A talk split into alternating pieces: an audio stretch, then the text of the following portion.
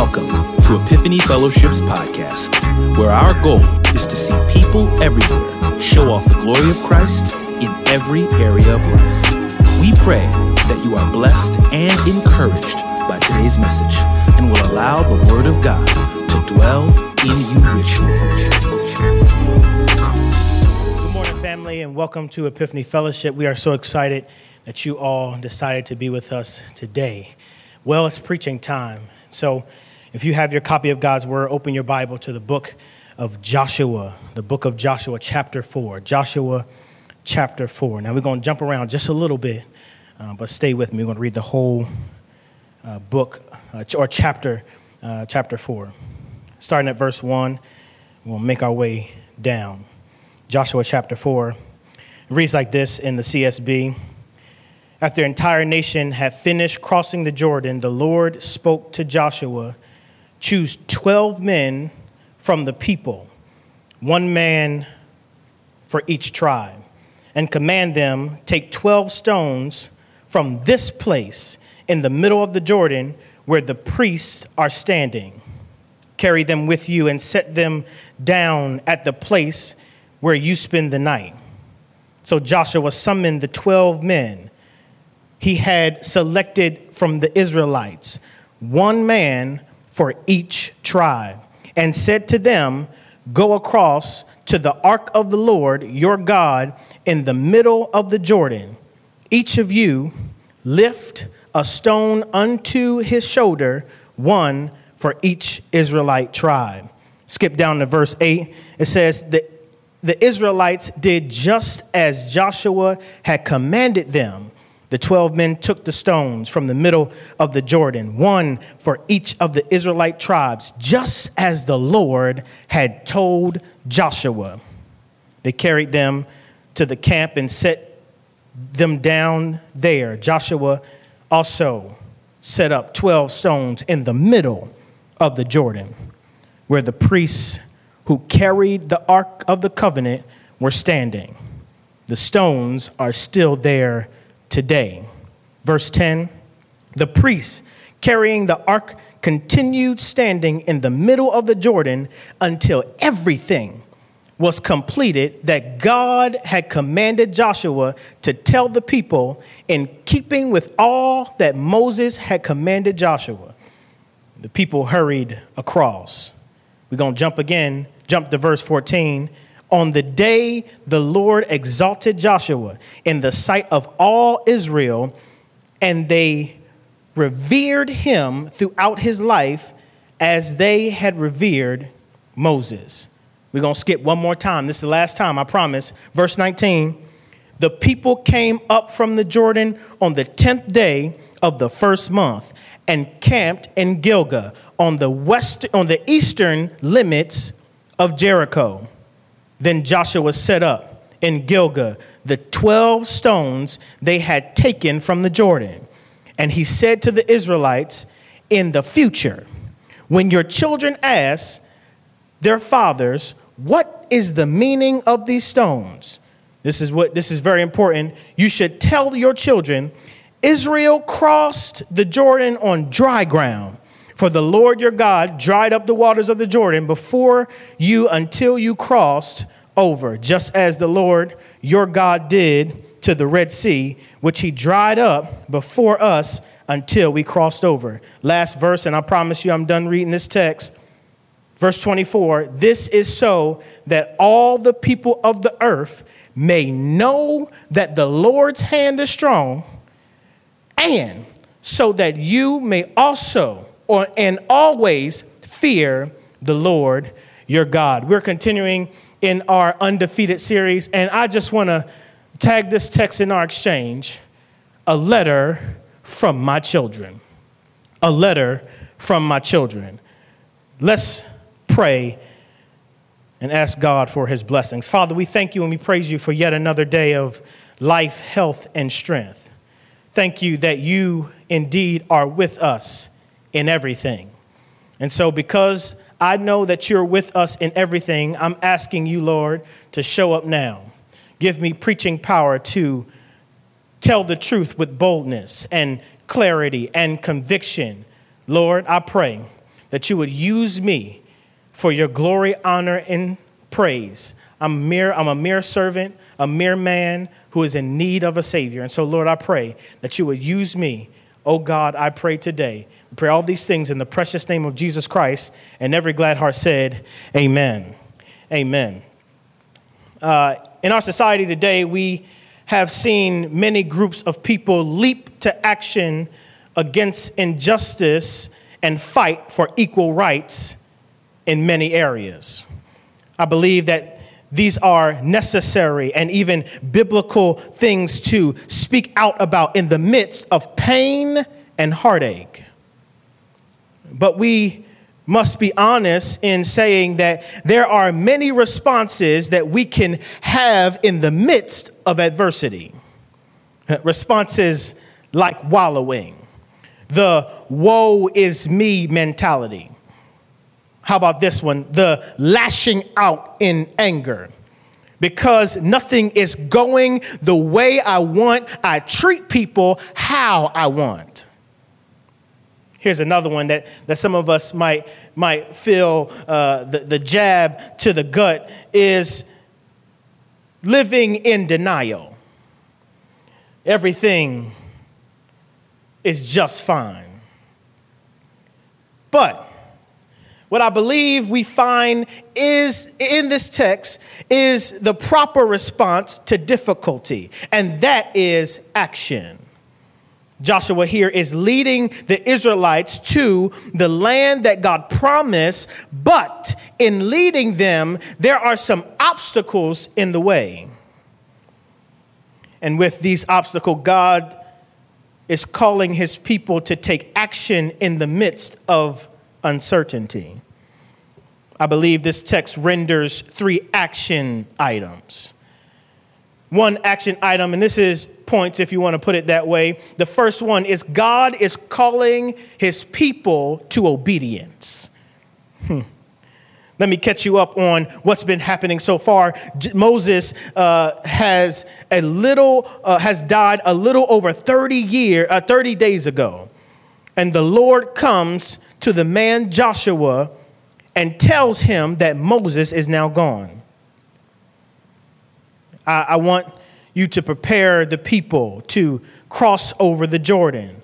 The Lord also encourages Joshua that just as I was there with Moses, I'll be there with you.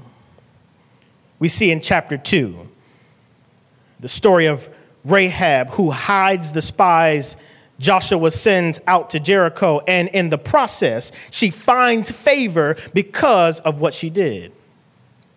Chapter 3, we is where we begin to see the preparation and, and the start of the crossing of the Jordan. In chapter 4, where we find ourselves today, gives us more details on the crossing. Verse 1 of chapter 4 after the Israel after the entire nation had finished crossing the Jordan, the Lord spoke to Joshua, choose 12 men from the people, one man for each tribe, and command them take 12 stones from this place in the middle of the Jordan where the priests are standing, carry them uh, with you and set them down at the place where you spend the night. Here we see the Lord giving Joshua clear commands on what he's, he is to do. And what I love about this is Joshua's response. Look at verse 4. It says So Joshua summoned the 12 men he had selected from the Israelites, one man for each tribe. Did you see it? Joshua didn't leave any room for the people to say we didn't know what we were supposed to do. But beyond that, what, what I love about this is Joshua is leading by example. Remember, Joshua is the new kid on the block. Joshua has been observing Moses as, uh, uh, as, as he was in uh, the position of leadership, but Joshua himself have, has never been in the position of being one who leads a people. Yet, what he does is exactly what is commanded of him, Joshua displays obedience. Now, you might say, what does that have to do with anything? And I would say to you in response, it has to do with everything. Your obedience or lack thereof exposes your view of God. One more time, one more time. Your obedience or lack thereof exposes your view of God. If we're honest with ourselves, many of our views of God contradict what God says about himself in Scripture. Our very own Dr. Lyons wrote a quote earlier this week that says, There are few people more dangerous than those who convince themselves that they are obeying God while violating biblical instruction. Throughout history, and even today, there are many who come into leadership and abandon the word of the Lord. But Joshua reaches forward to James chapter 1 and says, I will not just be a hearer of the commands only, but I will also be a doer. I know I'm getting ahead of myself, but I'm going to go ahead and give it out for free. We see the outcome of Joshua's obedience to God in verse 14. Verse 14 says, On the day that the Lord exalted Joshua, on that day, the Lord exalted Joshua in the sight of all of Israel, and they revered him throughout his life as they had revered Moses. Now, this is beautiful because chapter 3, verse 7, the Lord spoke to Joshua, saying, Today I will, watch this, begin to exalt you in the sight of Israel. You missed it. Because of Joshua's obedience in the beginning of chapter 4, God completed what he promised Joshua in chapter 3. Let me lean in for a second. Let me just help you just a little bit. God has placed some covering around you to see how well you manage your chapter 4. I got to move, but Israelites display the same obedience that Joshua practices, being men and women who live out the truth, not create our own truth that gives us permission to do what we want. No, we follow the commands of our God, the one who is truth. Hmm. Joshua has an idea of what the journey has looked like for God's people, and in knowing how these people could be and how the obstacles look, he still decides to obey God. The first action God calls us to is obedience. Point two, the second action God calls us to is to stand firm. Calls us to stand firm. Look at verse 8 this is good. The Israelites did just as Joshua had commanded them. The 12 men took stones from the middle of the Jordan, one for each of the Israelite tribe, just as the Lord had told Joshua. They carried them to the camp and set them down there. Verse number nine, I love this verse. Joshua also set up 12 stones in the middle of the Jordan where the priests who carried the Ark of the Covenant were standing. The stones are still there today. Verse 10 the priests carrying the ark continued standing in the middle of the Jordan until everything was completed that the Lord had commanded Joshua to tell the people in keeping with all that Moses had commanded Joshua. The people hurried across.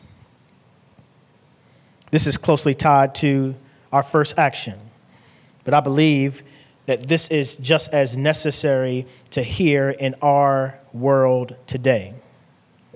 It's easy to stand firm when life is all right, when the sun is shining and the birds are chirping.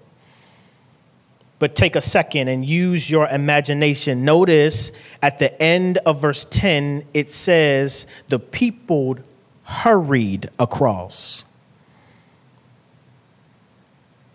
But what I want to observe is all parties in this text. Look at the priests. Can't you see it? The priests are standing in the middle of the Jordan, holding the ark of the Lord, watching the Israelites pass through, and they stand firm, though what's around them looks terrifying.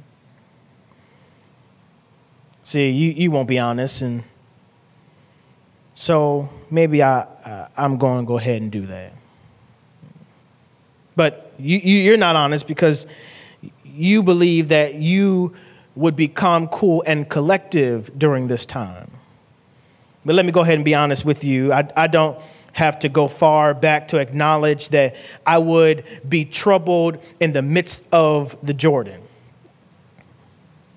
I'm in my own Jordan right now. Let, let me see if I can if I can make it plain. Uh, uh, uh, Pascal and I were hanging out with uh, some friends uh, last week, and we began to share how we were looking to buy our first home. Uh, we were getting good information about uh, what to do, and, and, uh, and we heard that we were in a good place. Um, and, and in hearing that, you, you would think that uh, I would uh, have had some hope at the end. But um, as we were continuing to, to talk, I I spoke up and I said, hey, y'all, if I'm honest, I, I, don't, I don't see anything good happening for us in this season. And I had to remember and be reminded the truth of God's word and stand on that rather than being discouraged by what I see. Watch it. The priests are standing in the middle of the Jordan and their surrounding situation looks troubling, but what they stand on is the command of God, and that no matter what I uh, see and what it looks like, God is with them in the Jordan. What in your life have you turned to in your Jordan River? Is it doubt? Is it despair? Here's for some of us is it him? Or is it her? Is it this or is it that? Or do we stand firm on the word of God? Because the last time I read Deuteronomy chapter 31, verse 6 be strong and courageous. Do not be afraid or terrified because of them, for the Lord your God goes with you. He will never leave you nor forsake you. I got another one for you. Psalms 34, verse 18. The Lord is close to the brokenhearted and saves those who are crushed in spirit. You thought that was a good one. Here's another one. Genesis chapter 18, verse 14. It says, Is anything, this is one I got to say to myself, impossible for God? I got one more. Psalms 84, verse 10 better a day in your courts than a thousand anywhere else. I would rather stand at the threshold of the house of my God than live in the tents of the wicked people. For the Lord God is a sun and a shield. The Lord grants favor and honor, and he does not withhold the good from those who live with integrity. Verse 12 Happy is the person who trusts in you. Friends, I came by to let you know through your situation, looking dark, though your situation, like looks like the Jordan River, God is calling us to stand firm in Him and Him alone. I want to touch on this topic briefly. Scholars wrestle with verse 9. Some say that this second set of stone doesn't really exist, while others say Joshua put the stones inside the middle of the Jordan River as a personal reminder that God got them over. Whether you disagree or agree, that's up to you to debate. But one thing I will say at face value, it spoke to me. Because Joshua was not out of the Jordan when he placed the stones, he was in the Jordan when he placed the stone. Come here while I shout myself happy. Here it is. Whether I'm staring at the Jordan or I'm in the Jordan or I've come out of the Jordan, there better be a, a, a, a, rem, a, reminder, but also there better be praise on your lip that God was with me through it all.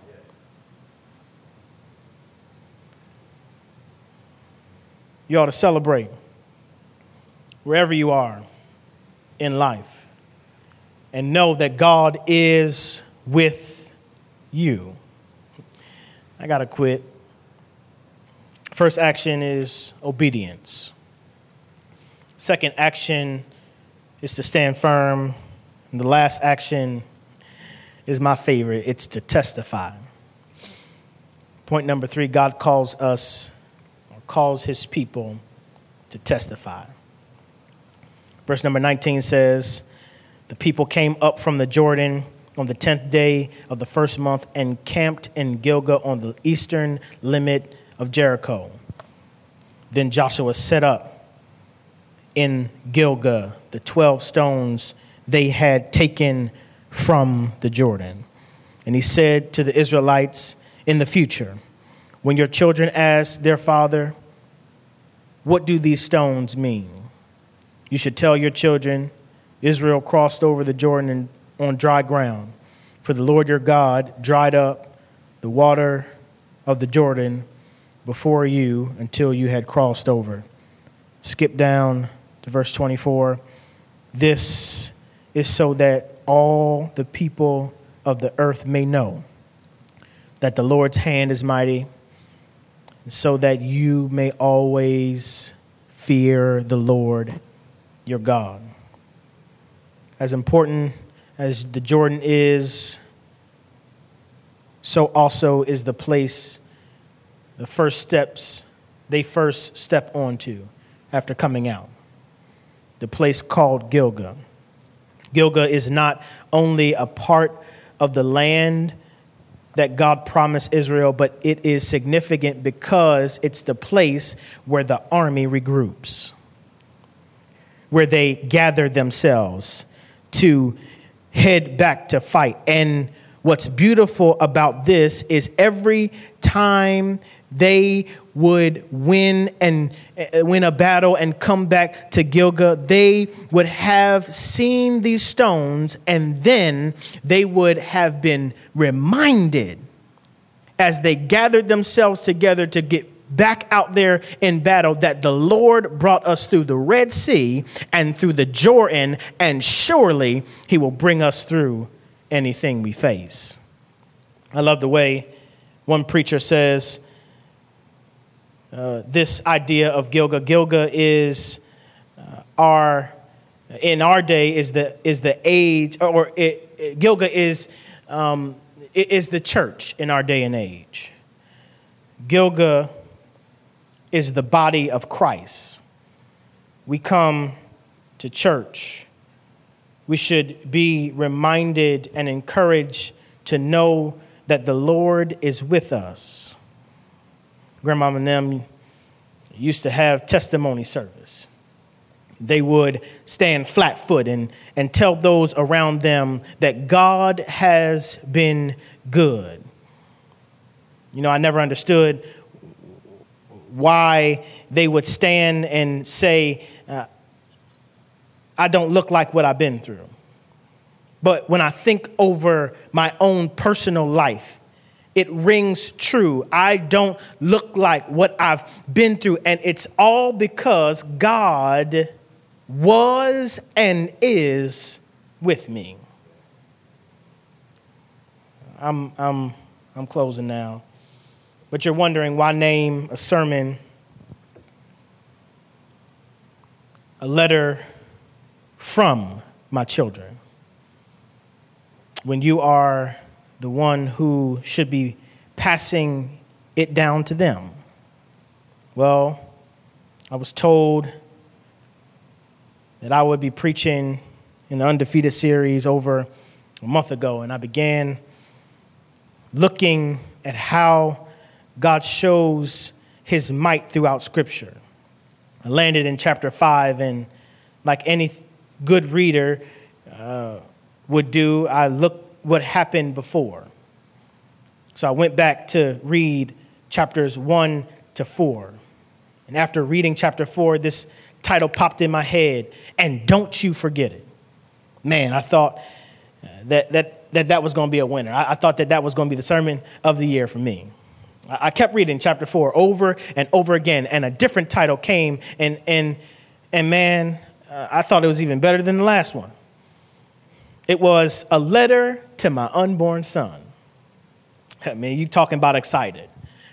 I, I was indeed excited to preach and to have uh, something I can pass on to my child. You couldn't tell me anything.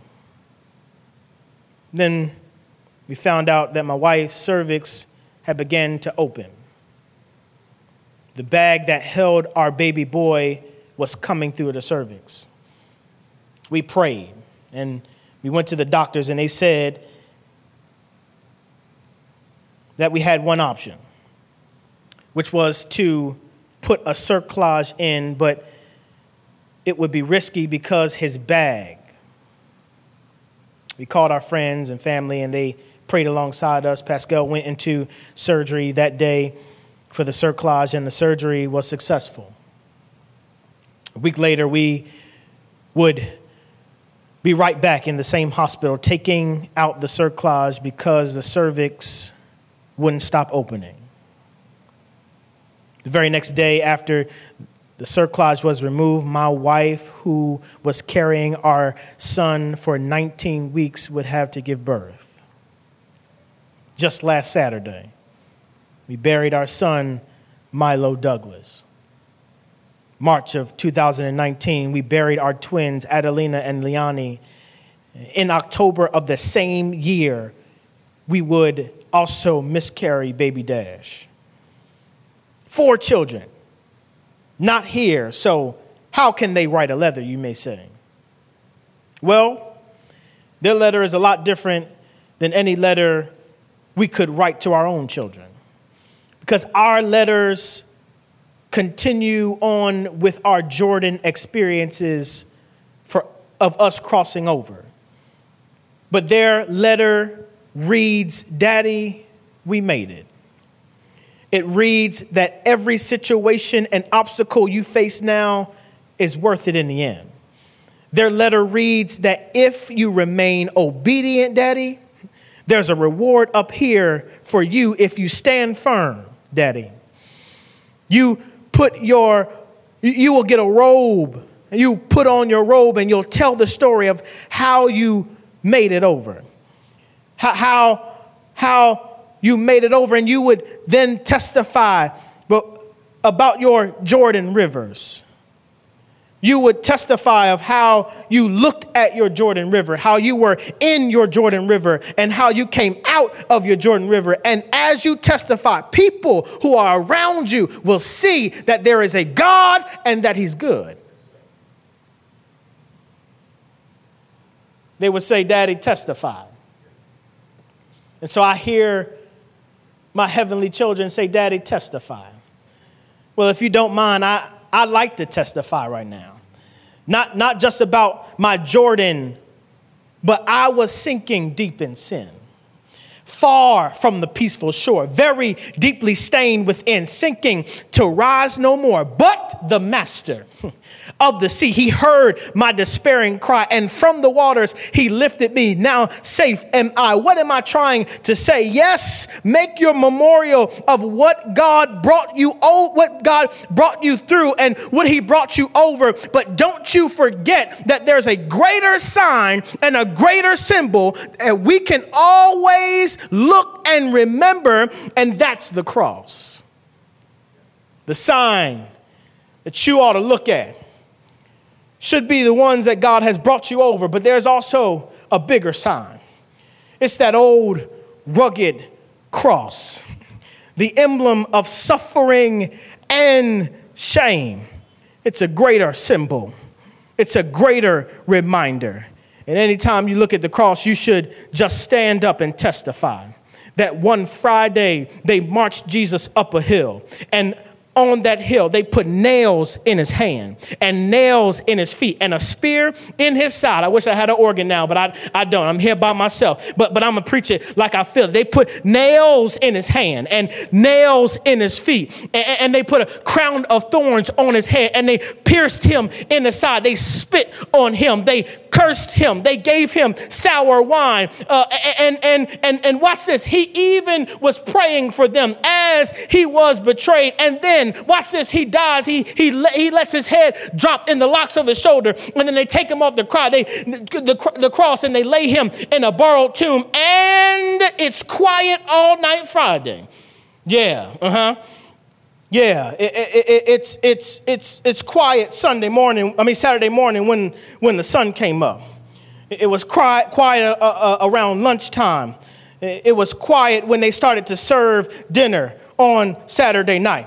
But I'm so glad that the story doesn't end with just that. It doesn't end with a Friday. It doesn't end with a Saturday because early Sunday morning, he gets up with all power in his hand. He got up with all power in his hand because he has victory over sin, hell, and the grave. Because he has victory over sin, hell, and the grave. Because he has victory over sin, hell, and the grave. I can stand flat foot in obedience to God and testify testify that if I had, if it had not been for the Lord on my side, I do not know where I would be. But I'm glad I can testify today that there is a God who will get me over the Jordan, but one day he's going to get me over more than just a Jordan. I'm going to enter into heaven with him and I'm going I'm going to be with him and I'm going to sing praises and glory to God forever.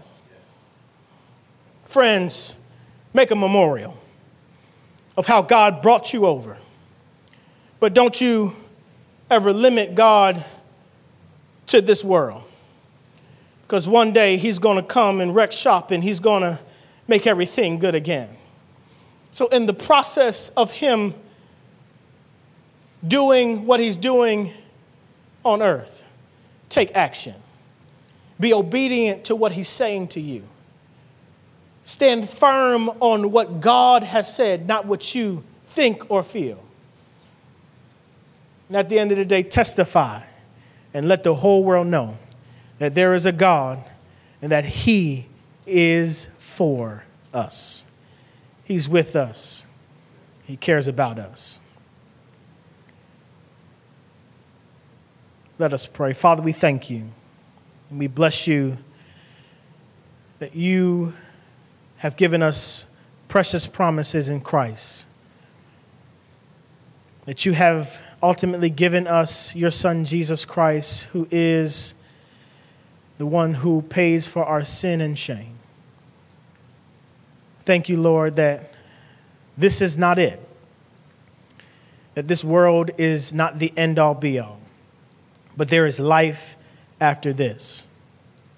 Because we know that there is life after this, we ought to be the spokespersons for you to tell the world, to testify that we have been saved and that we are making it over our Jordan because we have a God who is still with us, who is still for us. And so, Lord, I pray that we will live in this way and we will glorify your great name in everything. We pray all these things in the precious name of Jesus Christ, and every glad heart said, Amen. Family, we are so excited that you joined us today. We pray that you are blessed by this service. And for those who want to trust Jesus as Lord and Savior, this next video is for you. Stay tuned. God bless. Peace. Hello, this is Dr. Eric Mason, founder and pastor of Epiphany Fellowship. Thank you for tuning in today. Hopefully, the Word of God was a blessing to you. Also, if you want to help us build the kingdom from Philly and beyond, particularly in inner cities, partner with us today. And if you don't know Jesus as Savior, based on his death, burial, and resurrection, place your confidence in him and go from spiritual death to spiritual life. Tune in next time so we can see you go from spiritual infancy to spiritual maturity. God bless you. Take care. We love you.